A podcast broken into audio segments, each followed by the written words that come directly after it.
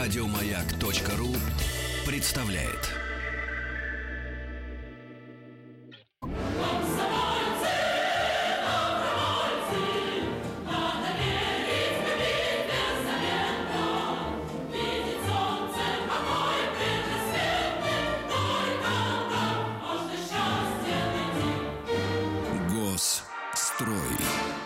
Заметьте, когда речь идет о гастрое, никаких балалайк в эфире. Да. Ну что, э, Очередная- очеред- тяжелую задачу возложил на Да, свои, очень тяжелая. в принципе, не самые крепкие плечи. С другой стороны, могу сказать, что интересная задача. А сегодня, к сожалению, к большому будем разбираться не с комсомольской стройкой, но с главной стройкой нашей страны конца 19-го, начала 20 века. И я думаю, что этот бренд, наверное, является одним из самых известных наряду с водкой столичной, Большим театром, Так. Гагариным, нашим космосом, ну, я не знаю, а, красной икрой на Западе, Транссиб.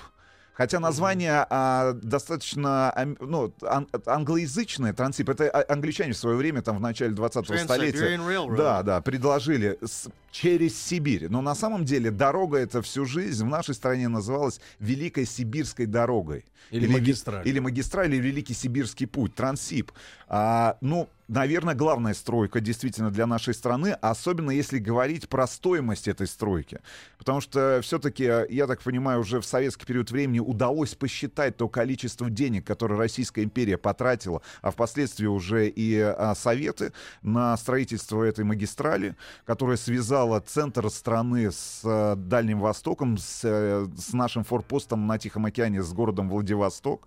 Во-первых, несколько цифр. Давайте- Запомните их. 9288 километров. Это протяженность. Это, это самая длинная железная Это дорога две в мире. цифры, 9 и несколько восьмерок. 9288. А, и полтора миллиарда золотых рублей. Сколько? Полтора миллиарда. Вы только, вы А, только, а на современные деньги вы, вы ну, только представьте эту, эту Ну, цифру. умножай, наверное, на тысячу.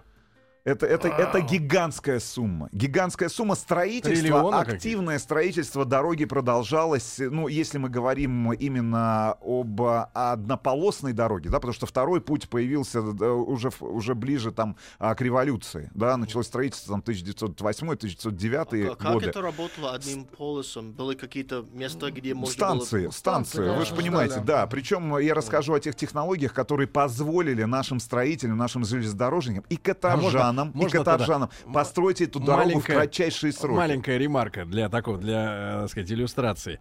Э, действительно, изучал как-то в детстве, да. Дело в том, что вот в нашем детстве, в советском, откуда мы все, кроме Тима, э, было большое количество познавательных научных э, журналов и иллюстрированных для детей и для юношества. Я вот не могу... И отдельных книжек, да, много выходило. Я помню, э, книжку мне подарил дедушка о железнодорожном строительстве. И долгое время, это было и в Европе, и в России, была тема такая, что дороги все были одноколейные. Ага. Вот, неважно какой ширины, но поезд всегда шел по одной.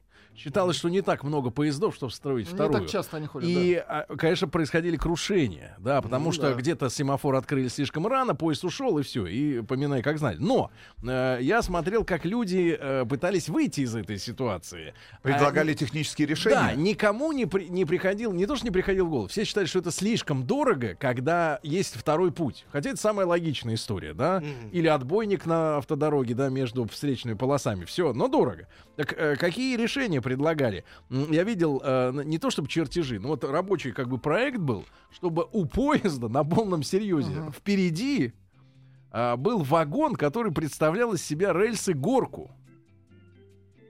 Переезжать Вау. встречный поезд. Переезжать по крыше. Да. Реально. А сзади он должен был съезжать. То есть на всякий случай вот волочить перед собой вот эту штуку, чтобы поезд ушел Ну, это наверх. ход конем. Это, это, это меня На поразило Наркотики воображение. были в СССР.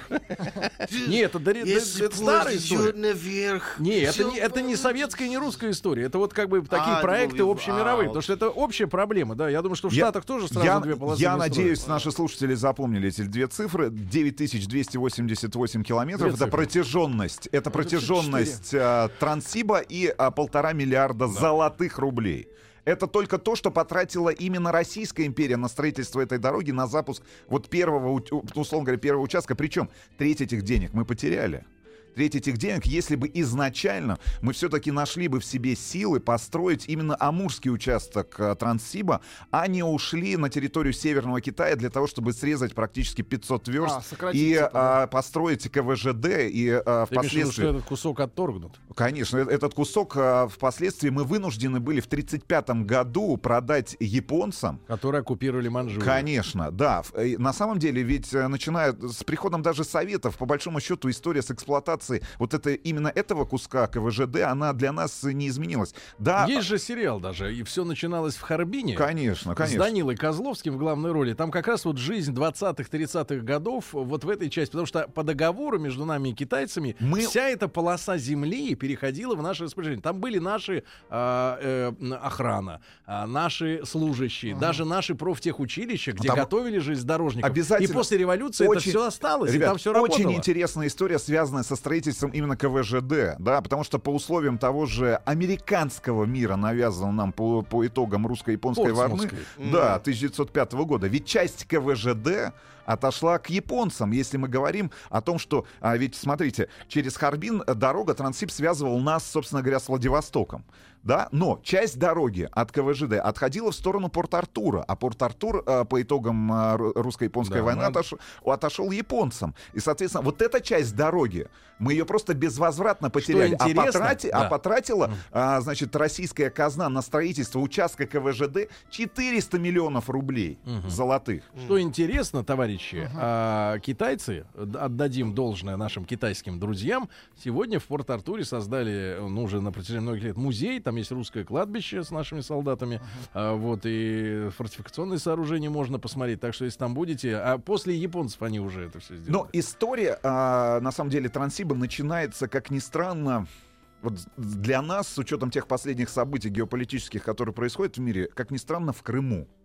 Как ни странно, в Крыму, и вся эта история связана с Крымской войной Когда нас от- 1853-56 отрезали от Черного моря. От Черного моря. Причем ведь формальным поводом для начала Крымской войны а, стало, а, стал, стал формально м, контроль над главными христианскими святынями в Вифлееме, который тогда находился под контролем а, Османской империи.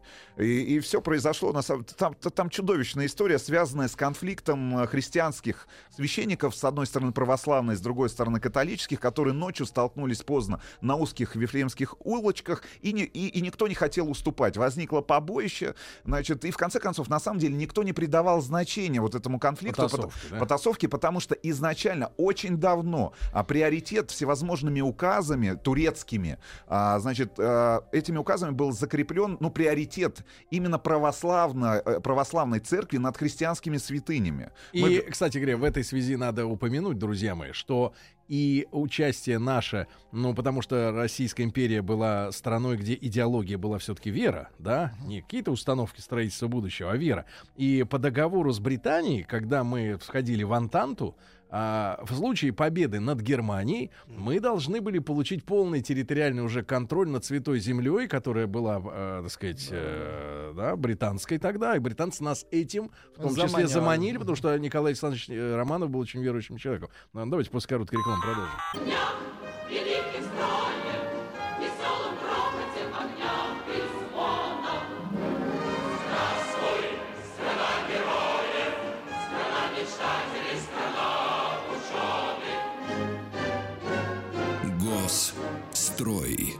Ну, Руслан Иванович, конечно, не ученый, О транс- но мечтатель. Да, о Транссибе сегодня не говорим.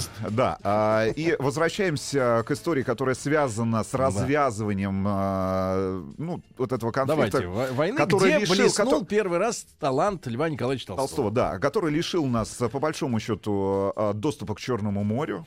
Да, хотя по больш... ну, ведь итоги Крымской войны, э, по большому счету, для всех участников и для Погодите, ну, а Турции, как- вы и для всё-таки не России. перескакивайте. Вы, А. э, значит, подрались священники. Подрались священники, никто по большому Вроде счету где-то на- как-то да, подрались, не наши неважно. дипломаты. Более того, турецкое правительство провело расследование и в конце концов выяснилось, что были виноваты именно католические священники и В что не да. Но всю эту ситуацию использовал, а, значит, президент Французской Республики Луи Наполеон. А, который, значит, э, реально а, был озабочен внутренними процессами, которые происходили на, рубеже 50-х годов именно во Французской республике. Ему нужна была реально война. Собственно говоря, война была не- необходима ему конкретно с Россией, для того, чтобы взять реванш за войну а, 1812 Дай бог года. здоровья Евросоюзу. Да, значит, но а, главная эта проблема в чем заключалась? И французы начали подзуживать а, турец, турецкого а, султана, значит, э, возможностью развязать войну уже против Турции, отправкой, значит, воинского контингента. И на самом деле... так Куда как- отправки? а, В Турцию. В Турцию. А. Турцию. Значит, и, собственно говоря, начал вилять турец, турецкий султан. Он никак не мог принять решение. В конце концов, он даже а, подписал указ, значит, который закреплял за православные диаспоры, за православными священниками право приоритета над христианскими святынями Вифлееме. Отправил этот указ. Но в действие этот указ должен был вступить только после его, а, значит, не только опубликования, но и, а, знаете, оглашения именно перед а, Народом. перед народом и перед священнослужителями католическими, православными, мусульманскими, которые там же находились. И вот человек, который был отправлен, и, и турки постоянно тянули время. И, собственно говоря, в конце концов, я так понимаю, дипломатическая вот эта возня и борьба французских э, дипломатов и русских привела к тому, что реально а, были, э, значит, э, был, был оглашен этот указ, по которому реально закреплялось право именно за православными священниками на христианские святыни. А тайно в Париж были отправлены три ключа от храма гроба Господня которые передавались уже католическим священникам. Ну и в конце концов, э, значит, в эту во всю ситуацию вмешались уже, вмешался глава Российской империи, а царь, он, собственно Глава говоря, Российской империи. да, а- объявил, объявил войну, вынужден был объявить войну. И вот- Туркам. туркам, Из-за да. религиозного Да, повода. но объявил-то войну он, а, а, будучи уверенным в том, что Англия, Пруссия и Австрия поддержат его в этой войне. Но, а, собственно, собственно говоря, Турция, Франция и вот эти союзы, тут э, проблема была в том, что это Ближний Восток. И а, все эти государства, если мы говорим об Англии, о Пруссии, об Австрии, о Франции, имели свои интересы на Ближнем Востоке. И, э, собственно говоря, а, высадка этого десанта в Крыму английского, французского, Да, причем да, потери серьезные достаточно, что с одной стороны, что с другой, там без причем на самом деле боевых потерь, что со стороны, значит, коалиции, что, что со стороны а, русской армии были достаточно небольшими, ну там порядка 30-40 тысяч человек. Очень много было безвозвратных именно потерь, связанных с ранениями а, и с недостаточной, а, а, с недостаточным развитием медицинской помощи. Значит, а, что же послужило? Значит, Крым, помимо а, того, что основным театром действия стало Черное море Да, и Крым, почему Крым-то? Почему Крым? э, от- от- Высаживались бы на север. Да, на самом деле, ведь а, флот а, Франции, флот Англии а, терроризировал м, наш форпост на Дальнем Востоке. Постоянно, обс- постоянно были какие-то провокации, постоянно обстрел. И тогда, а, собственно говоря, в первыми, кто начал говорить о том, что нам необходима железная дорога, стали военные.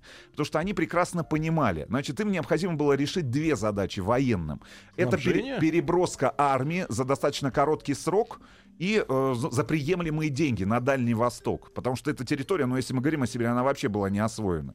Значит, это первая задача. Вторая задача — переброска арестантов в Сибирь. А, годово- а в, в годовом исчислении это порядка 18 тысяч человек. И опять же, если обратимся к военным, это 4 тысячи новобранцев, которых ежегодно надо было рекрутировать. Да, кстати, западной для, ребята, уж сами сравните с количеством а, осуждаемых сегодня за преступления, учитывая, что население Российской империи, ну, э, грубо говоря, сопоставимо с сегодняшним населением э, Российской Федерации.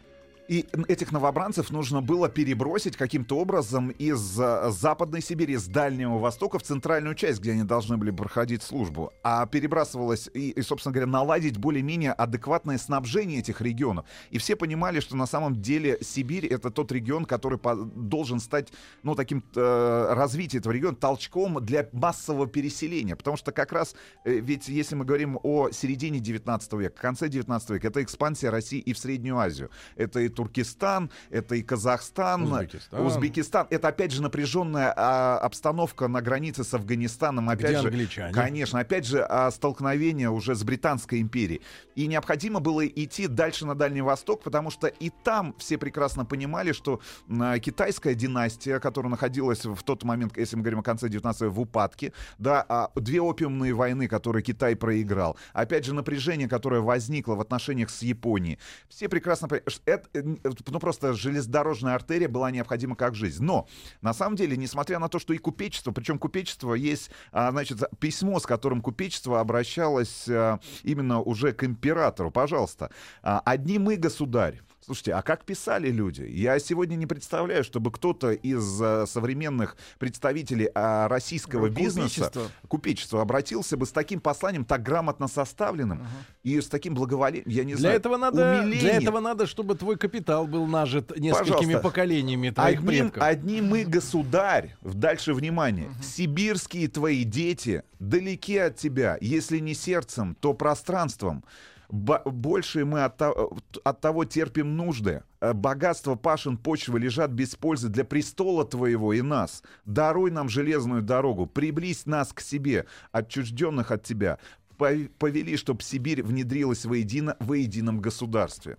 Это, это вот письмо, которое открыто было опубликовано именно купечеством, но а, нашлось и огромное количество противник- противников строительства железной дороги. Значит, у них какие были аргументы, которые они приводили? Значит, они пугали гнилыми болотами, ну, тяжелым строительством, отсутствием э, любой вообще маломальской инфраструктуры, конечно. которая бы позволила достаточно быстро завершить огромными расходами бюджета, значит, дремучей тайгой, холодами, а, невозможностью развивать на этих территориях сельское хозяйство. Значит, более того, они настоятельно требовали срочно провести медицинскую экспертизу для определения умственных способностей защитников идей строительства железной дороги. И реально в, а, в российской прессе, значит, на уровне всевозможных специальных комитетов, а, которые собирались в Санкт-Петербурге, а, постоянно шла дискуссия. Во-первых, строить или не строить, если мы говорим о середине 60-х годов, ну а ближе к 70-м, к 80-м и к 90-м годам 19 где, должна, где должны находиться ворота в Западную Сибирь?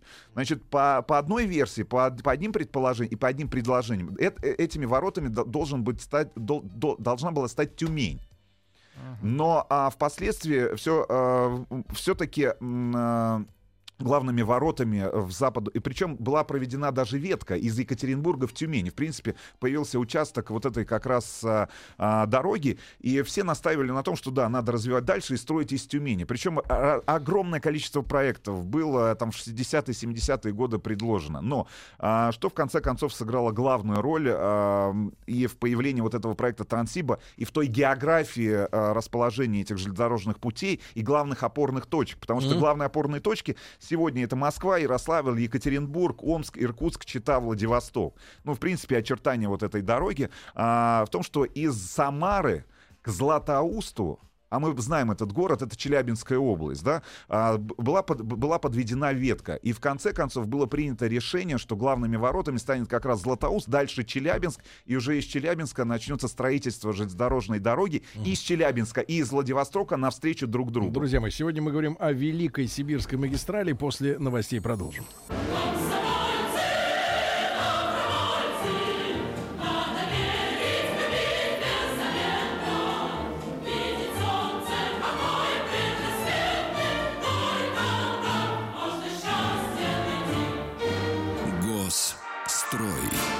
Госстрой. Подрядчик Вахидов излагает историю Транссибирской магистрали сегодня Великого Сибирского пути, э, железной дороги, да, как мы теперь вот э, понимаем, ведь э, э, многие вещи строились не по, не по прихоти, да, не потому что мы сейчас там поедем и построим, а потому что экономика все заставляет нас делать, да, и, и- а геополитическая обстановка, в том числе вокруг Крыма в середине 19 века, также складывалась ведь Ну, и по напряж- экономическим и причинам. напряженная обстановка в Тихоокеанском регионе, да, потому что все прекрасно понимали, что Владивосток, ну вот представьте, вам необходимо, там, там просчеты даже проводили, а, чиновники... ка- Расчеты. расч- расчеты, а, значит, перебросить 100-тысячную армию на Дальний Восток, какое количество бы времени потребовалось?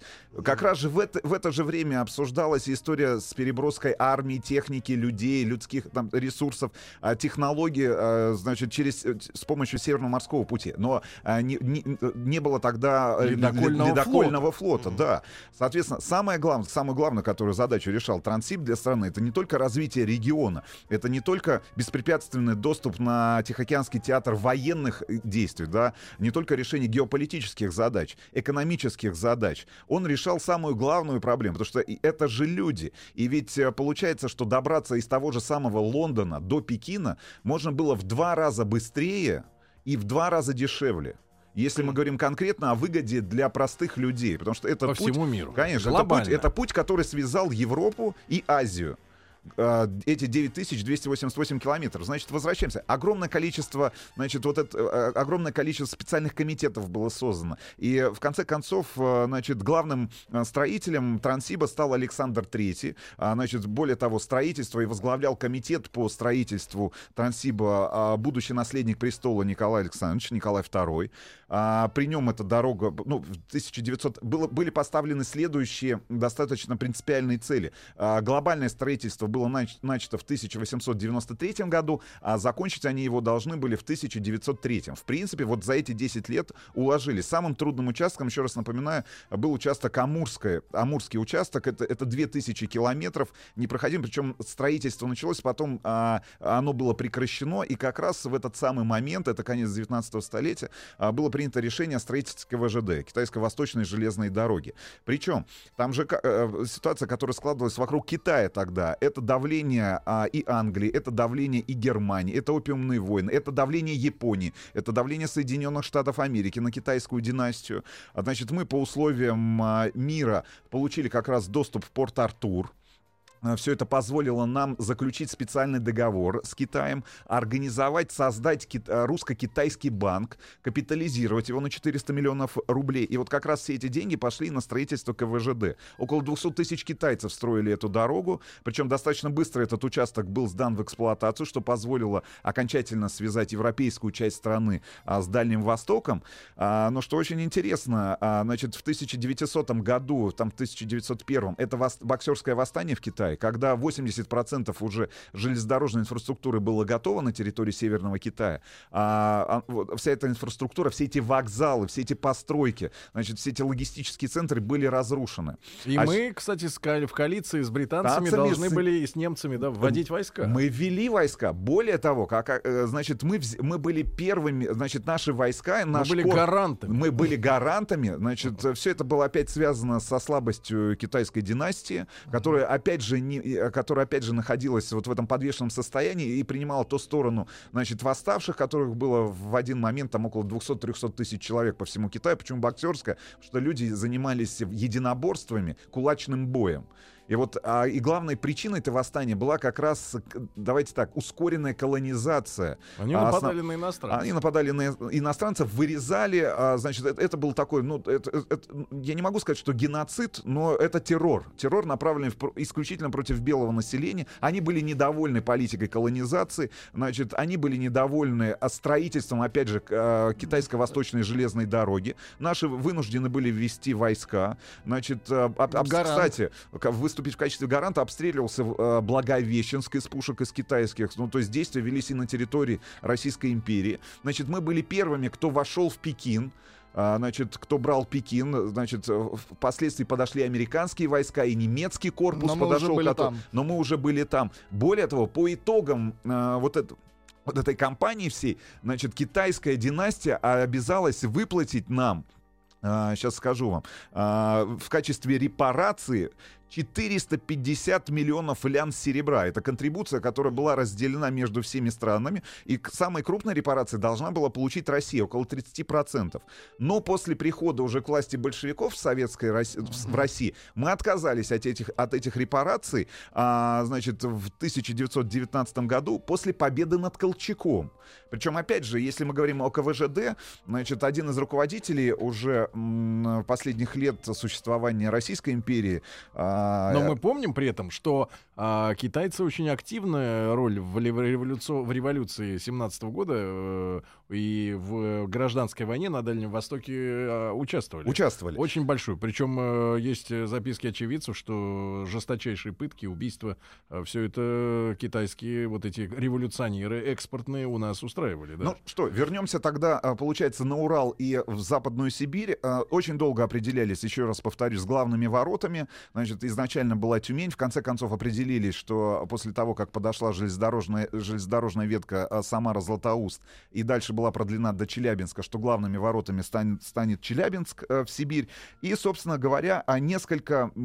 А, причем, опять же, в конце концов, император вынужден был вмешаться. А, Значит, в 1886 году, в- напомню, что в 1900 в 1893 началось строительство, вот за 7, э, получается, за 7 лет он написал, сколько отчетов генерал-губернатор в Сибири я читал и должен с грустью и стыдом сознаться, что правительство до сих пор почти ничего не сделало для удовлетворения потребностей этого богатого, но запущенного края. Никак они не могли решить проблему, связанную с финансированием этого проекта. Значит, э, было два варианта очень быстро на горизонте, как только появились первые работы по этому проекту, как появились первые экспедиции, которые были отправлены в Западную Сибирь, которые пешком на гужевом транспорте исследовали реально километр за километром те участки тайги, через которые должна была пройти эта железнодорожная магистраль, появились европейцы, которые предложили свои услуги. А построить деньги на коммерче... построить дорогу на коммерческой основе. Значит, по их расчетам стоимость э, одной верст... Верст... версты, Версты. Да. одной версты должна была составить около 40 тысяч рублей. Значит, э, после этого Российская империя должна была передать в концессию использование этого железнодорожного пути. И только после того, как э, финансисты и инвесторы Наe- вернутся- напьются. напьются нашей крови, а, значит, вернут все свои деньги, получать прибыль э, с перевозки товаров, грузов и людей по этой дороге. Но в конце концов император принял, наверное, самое мудрое решение. А на этом настояло и огромное количество экономистов. Надо вспомнить, что в этот самый момент, если мы говорим в конце 19 века, начале 20 одним из руководителей Министерства путей сообщения был всем небезызвестный Витте, да, Витте, который и... Он, кстати, оставил очень интересные воспоминания. Они то- полны чванства, но Да. там есть суть. который как раз и настоял на том, чтобы а, контроль над дорогой был все-таки государственным, чтобы государство все-таки нашло эти деньги. Более того, Тогда он- ведь ситуация с железными дорогами в стране была какая? Многие локальные дороги, ну, как бы сейчас сказать, областного подчинения, а, а мы переживали бум строительства железных дорог, да, во второй половине 19 века, они были коммерческими. И Витта занимался тем, чтобы создать единую русскую а, государственную сеть железных дорог, выкупая дороги. Причем там было много эм, э, коррупции, естественно, да, дороги завышались, там, э, владельцы хотели отбить, но в итоге, в конце концов, государство в, в своих руках, да, э, собрало США была все та же железные самая дороги. история, где были какие-то приватные дороги. Это было очень дорого, потому что, конечно, хозяин дорог всегда хотел большие тарифы. Ну, чужих. конечно, конечно, да. Да. Соответственно, именно Витте был а, убежденным сторонником быстрейшего сооружения дороги. Он предвидел этот конфликт, который возникнет у нас на Дальнем Востоке с Японией в будущую русско-японскую войну. Потому что все прекрасно понимали, опять же, возвращаясь к истории с КВЖД, а, что а, Японии необходимы будут эти территории. Значит, причем там же ведь история противостояния Китая, Японии, Южной Кореи, тогда еще объединенной Кореи, значит, Российской империи, Соединенных Штатов Америки, которые видели а, для себя в этих территориях возможность для дальнейшей экспансии на, а, собственно говоря, на материк и, собственно, э, и ограбление. Там же а, даже был, Китай был открыт в конце 19 начале 20 столетия по итогам как раз подавления этого боксерского восстания. Он стал открытой территорией. Банально был открыт для разграбления крупнейшими державами. Значит, все это Витте предвидел, и он предложил очередность строительства. Значит, первый этап — это проектирование и строительство западно-сибирского участка, это Челябинска до э, Челябинск-Обь, Среднесибирский от Оби до Иркутска, в Иркутске мы с вами были, от Иркутска до станции Байкал, там достаточно короткий э, по протяженности участок, 80 километров, Юз- Южно-Уссурийский, э, значит, участок от Владивостока до станции Графская, во втором этапе сооружение э, участка, значит, на восточном берегу Байкала до Срет- Сретенска и северно-уссурийский участок от Графской до Хабаровска. Ну, то есть работы начинались на всех Сразу. сразу на всех участках, и, и строители шли навстречу друг другу. А, значит, сам император для того, чтобы придать некий толчок глобальный и в, в обществе, и, и в целом в, в рамках такого реаль- в рамках реализации такого большой, большого государственного проекта. Потому что на самом деле по итогам, а, если мы говорим о начале 20 века, стало понятно, что Россия способна не только а, технически реализовать этот проект, да, ну, но и построить эту дорогу, начать ее эксплуатировать, значит, сделать это в достаточно короткие сроки, а, причем а, применяя самые совершенные технологии. Правда, с использованием каторжного труда. Формально начало строительства... Зато не было мне смертных все равно казней. туда идти. ну Да, значит, формально начало строительства а, это май пути 1000 взял кувалду, поработал. 1891 года, когда а, цесаревич Николай Александрович, будущий император Российской империи Николай II, а, находившийся в проездом во Владивостоке в рамках своего путешествия по по, Японию по- ездил, по, да. Яп- по Японии, по восточному как раз, по восточным странам, Значит, э, он как раз оказался во Владивостоке.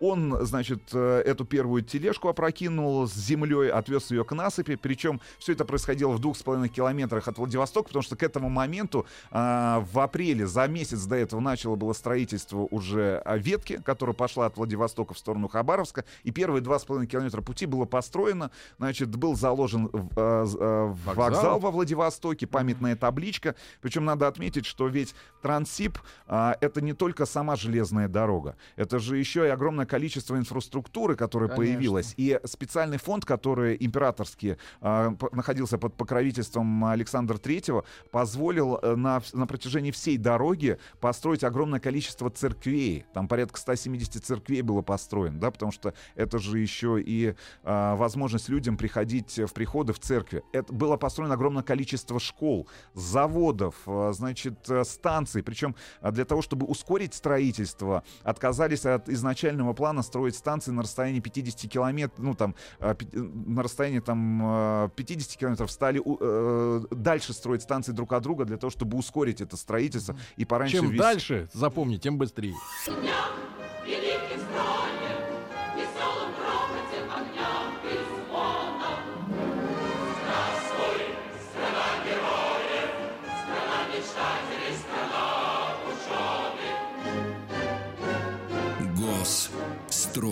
Итак, Транссибирская магистраль, Великий Сибирский путь, да? который стоил нам полтора миллиарда а, тогда, Золотых так- рублей. тогда еще золотых рублей. Огромное спасибо а, тем людям, которые построили эту железную дорогу, а которые построили новые города, потому что тот же самый Новосибирск обязан с э, своим появлением именно а, Транссибу. Но, значит, главные проблемы, с которыми столкнулись строители, это, конечно, когда они оказались э, за Байкалом, потому что там начиналась абсолютно другая Сибирь. И если э, непроходимая дикая, это тайга непролазная, как раз вот эти все трудности со строительством Амурского участка этой магистрали, значит, Там, усло- э, без- по- условия- Поначалу-то, да, помните, как мы как там строили, когда мы съездили с вами на Байкал, на это чудесное райское э, озеро, да, э, первоначально ведь э, поезда таскали паромами через, э, Как раз- через озеро. Да, потому что решили для того, чтобы ускорить строительство и замкнуть, наконец, э, ветку, не строить кругобайкальскую железную дорогу. Которая была построена. которая в конце концов была построена, она перестал, ее перестали эксплуатировать уже в середине 20-го столетия, потому что началось строительство Иркутской ГЭС, и часть э, путей, часть этой ветки была затоплена, она теперь тупиковая, но там ходит прекрасный экскурсионный поезд, Да, который да, да. позволит вам И насладиться что интересно, а, а красотой зимой, Байкала. зимой там работали э, два э, ледокола. которые чтобы- специально были заказаны в Англии. Да, да, Значит, ледоколы назывались Байкал и Ангара. Они таскали, э, ну, собственно говоря, а, паровозы с а, подвижным составом. К сожалению, к большому... Во-первых, это все делало, ну, транспортировку железнодорож... по, по железной дороге всех товаров, услуг и людей очень дорого. И, и, собственно говоря, ведь смотрите, когда дорога была построена, сразу же стало понятно, что, а, а, во-первых, она была одноколейная, об этом тоже сказали. А, очень была низкая скорость прохождения поездов по этой дороге. Значит, товарный поезд шел со скоростью а, порядка, м, 20, смотрите, пассажирский 20 километров в час, а товарный 12 Это километров в час. сложность трассы, из-за чего это? Это, э, во-первых, э, это сложность трассы. Во-вторых, э, э, ежесуточно дорога имела возможность пропускать только три пары составов. То есть три состава в одну сторону и три состава в другую сторону. Слишком Опять же, разброс был. между разброс со- пунктами. между станциями, а, а, значит, э, Где технологии они могли разминуться, меняться, да, они- да. где они могли разминуться. Более того, значит, из этих трех составов только один должен быть пассажирским, а два других должны быть товарным. И, в принципе, по большому счету, они бы и таскали а, пассажирские и товарные составы по Байкалу, а, значит, с помощью вот этих ледоколов Байкала-Ангара, если бы а, не начавшаяся русско-японская война, когда стало понятно, что а, трасса просто-напросто не справляется с тем объемом людских ресурсов, которые необходимо перебросить из центральной части и, и те же орудия, и, аму- и та же самая амуниция. Ну И, да. а, да, значит, к- когда началось строительство Амурской ветки, об этом уже говорили, э, столкнулись вот с этими сложностями, было принято решение о строительстве КВЖД, достаточно быстро эту ветку замкнули, э, там 2000 километров, э, и в конце концов в июле 1903 года началось сквозное сообщение на участке Транссиба. Очень быстро стало понятно, об этом тоже уже говорили, что не справляется с дорогой. Было принято решение о начале строительства второй колеи. Значит, э, это все было построено уже бли- ну, ближе к началу Первой мировой войны и к революции. Значит, что касается КВЖД, там история достаточно сложная, потому что с приходом Советов дорога, дорогу начали эксплуатировать совместно. Была создана специальная комиссия, которая совместно эксплуатировала. Но что самое интересное, что, значит, э, часть дороги, а, которая находилась на территории Советской России, была переподчинена в свое время еще при, а, значит, при императоре именно под управление КВЖД, потому что считалось, что там люди меньше воруют, значит, более лучше, лучше организованы условия труда. И вообще, э, на самом деле, та же самая КВЖД приносила больше, насколько я понимаю, прибыли а, именно владельцам и вот этому комитету, который управлял, и вот этому русскому китайскому банку. И когда в 1935 году, а, боясь дальнейшего осложнения ситуации на Дальнем Востоке, а, Советы приняли решение продать эту дорогу японцам, которые в тот момент уже владели участком, который вот этим ответвлением на Порт-Артур. А, Японцы ежегодно выкачивали из этой дороги 142 миллиона йен японских. Значит, а, американцы использовали эту дорогу, этот участок КВЖД. А, После победы в 1945 году, более того, понятное дело, что этот участок КВЖД использовался для наращивания ресурсов Квантунской армии в Манчжурии для развязывания боевых действий на территории Северного Китая. В 1945 году а, мы вернулись в Северный Китай, и только в 1950 году мы передали безвозмездно участок э, китайско-восточной железной дороги нашим китайским товарищам после, пос- после подписания соответствующего договора.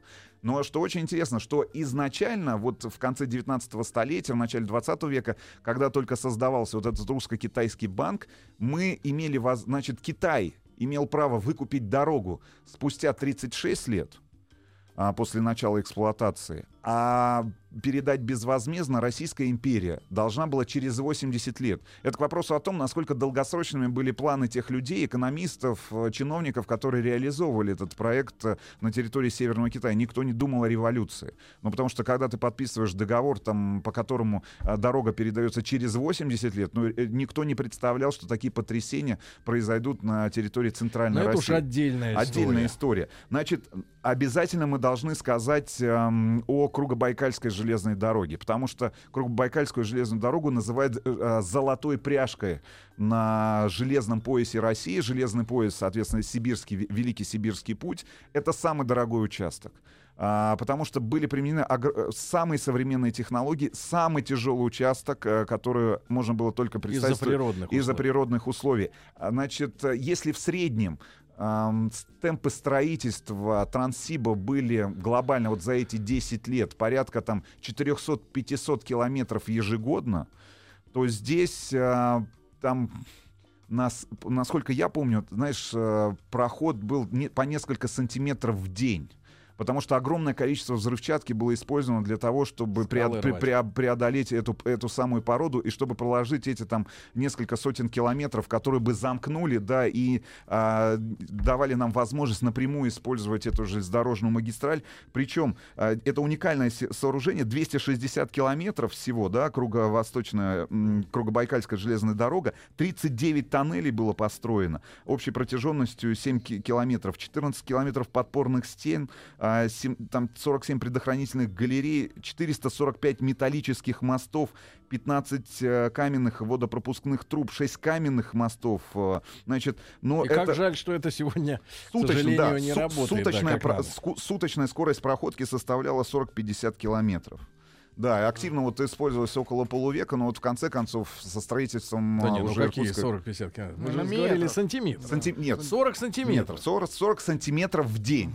40 сантиметров в день. Трансип, который существует до сих пор, понятное дело, все это дало нам возможность в конце концов начать строительство Байкало-Амурской магистрали. Об этом отдельная программа, отдельная великая стройка, которая не закончена до сих пор. Спасибо вам, Рустам. Спасибо, ребят. Хорошего дня. До завтра. Еще больше подкастов на радиомаяк.ру.